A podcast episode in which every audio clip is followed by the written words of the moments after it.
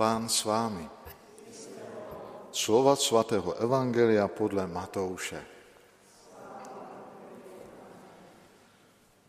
K Ježíšovi přišli Janovi učedníci a ptali se, proč se my a farizeové postíme, ale tvoji učedníci se nepostí? Ježíš jim odpověděl, mohou hosté na svatbě truchlit, dokud je ženich s nimi. Přijdou však dny, kdy jim ženicha vezmou a potom se budou postit. Slyšeli jsme slovo Boží. Chvála tobě, Kriste.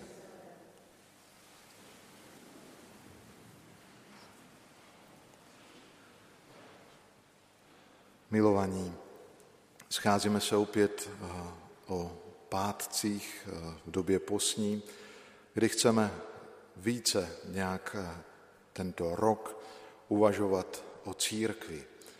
A dnes dnešní téma zní církev v božím plánu. Když se zamyslíme a půjdeme až úplně na ten začátek, kdy nás Bůh stvořil, kdy nejdříve stvořil svět a nás, lidi, postavil do tohoto světa, tak projevil svou velikou dobrotu a pozval každého z nás, celé lidstvo, k tomu, abychom se účastnili na jeho božském životě. To byl a neustále je jeho plán, abychom byli s ním, abychom měli účast na jeho životě a neopustil nás ani tehdy, když naši prarodiče učinili ten prvotní hřích. Bůh nám vždycky daroval důležité prostředky ke spáse, k záchraně, a to skrze svého syna Ježíše Krista. A tento plán, plán záchrany, plán spásy, vznikl v otcově srdci – a tento plán se uskutečňuje skrze společenství, eh, do kterého nás Bůh Otec zve. Touží, abychom byli jeho rodinou a jak dějiny lidstva eh, napředují, tak eh, stále více a více poznáváme, co to znamená být církvi. Když si vzpomínáte už ve starém zákoně, Bůh povolává Abraháma a říká mu, že bude otcem velikého národa. Už tehdy, jako kdyby Bůh začíná připravovat schromáždění svého lidu. Tu bych možná už se zastavil u slova církev. Eh, odkaď vlastně je, nebo co to slovo znamená. Eh, v Bibli v řeckém překladu se církev jmenuje eklézia. eklézia. A to je spojené z dvou řeckých slov. Ek, co znamená eh, volání, svolání a kalein, schromáždění. Takže slovo církev označuje schromáždění lidu, a samozřejmě pro nás je to náboženského rázu, charakteru. E, s tímto slovem, jak jsem už zmínil, potkáváme ho v řeckém překladu, už i ve starém zákoně. A víte, kdy to je?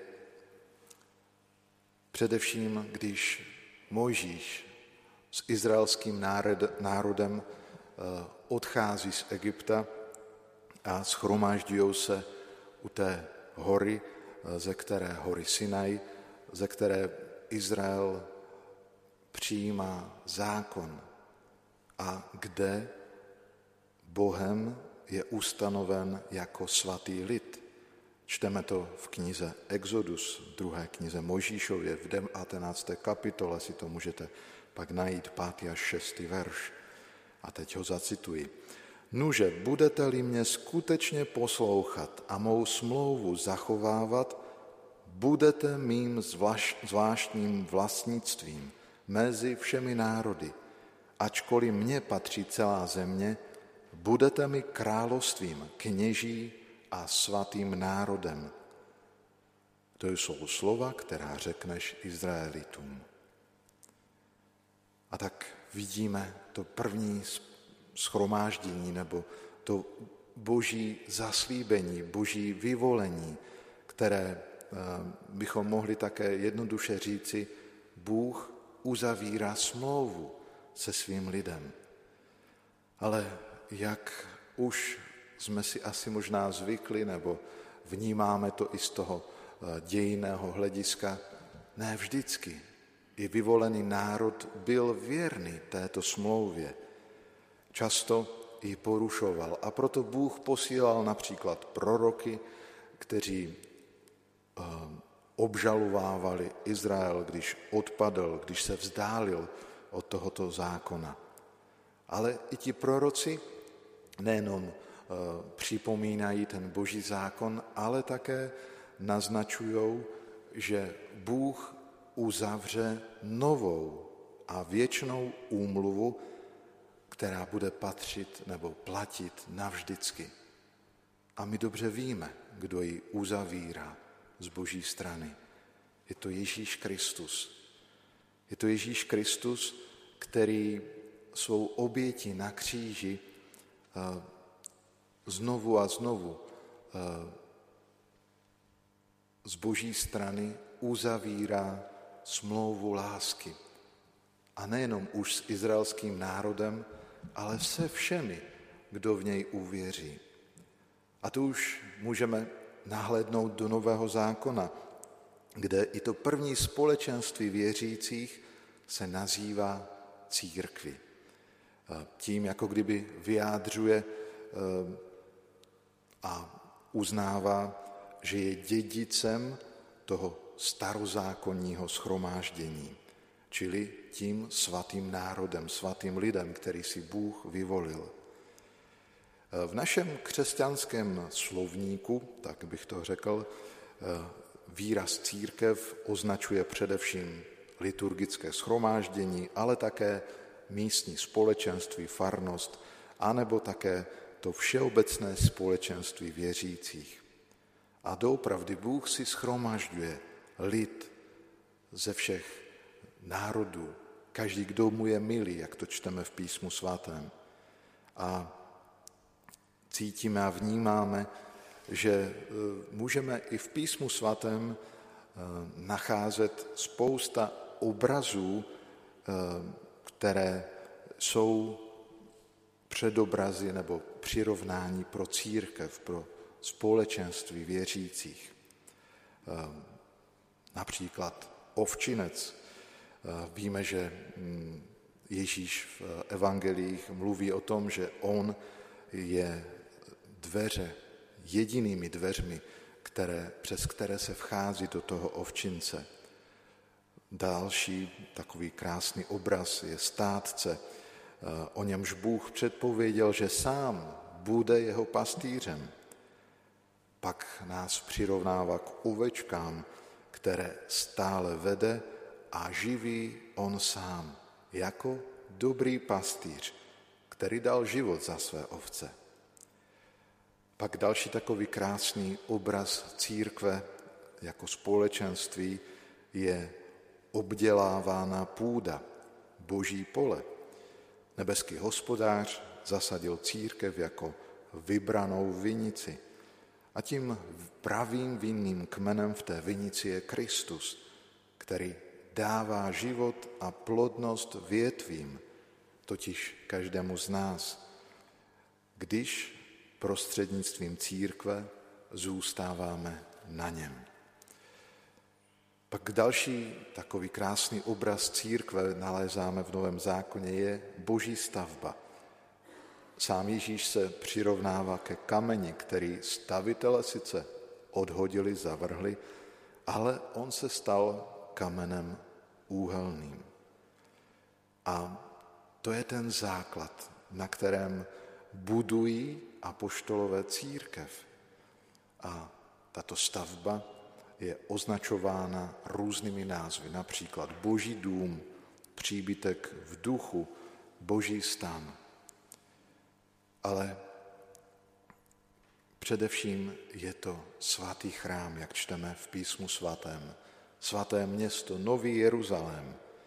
A evangelista Jan, jak to eh, čteme, viděl toto svaté město sestupovat z nebe od Boha, vystrojeno jako nevěstu okrášlenou pro svého ženicha. Další nádherný obraz pro církev. Ženíchem je Kristus a my jsme jeho nevěstou. Možná si řekneme, fajn, tak to jsou ty obrazy, ale jak to vlastně všechno začalo, krom toho starého zákona, jak to probíhalo nebo eh, bylo eh, v časech, kdy po této zemi chodil Ježíš Kristus. On ten boží plán naplnil. Za prvé tím, že začíná na této zemi ohlašovat radostnou zvěst, příchod Božího království. Vzpomeňte si, co říká Ježíš, když začíná veřejně působit. Přiblížilo se Boží království. Obraťte se. A tohle království se zjevuje každému, kdo naslouchá Ježíšovi. Můžeme to království vidět ve všech jeho skutcích, které konal a v jeho přítomnosti. Každý, kdo přijímá Ježíšovo slovo, přijímá Boží království.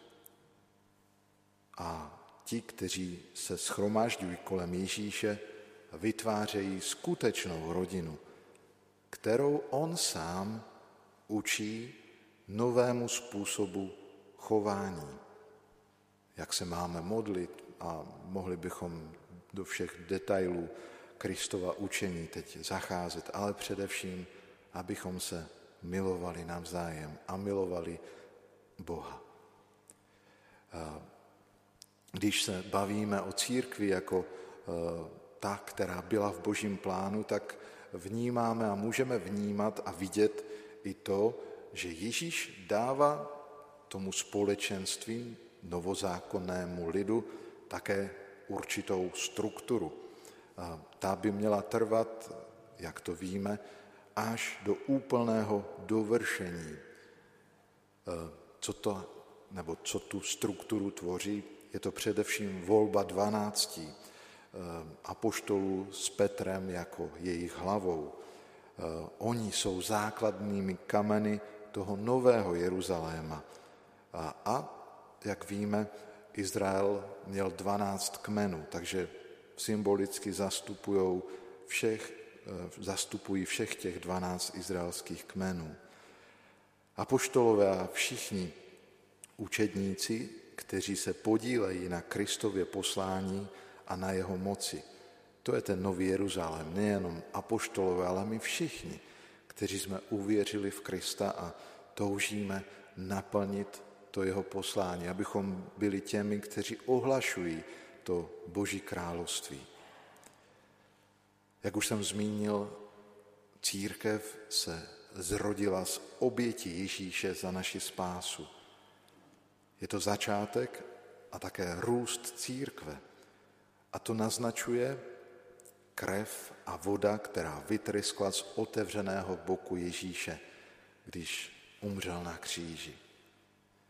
Hezky to jednou řekl svatý Ambrož, jako byla Eva utvořena ze žebra spícího Adama, tak se církev zrodila z probodeného srdce Krista, který zemřel na kříži.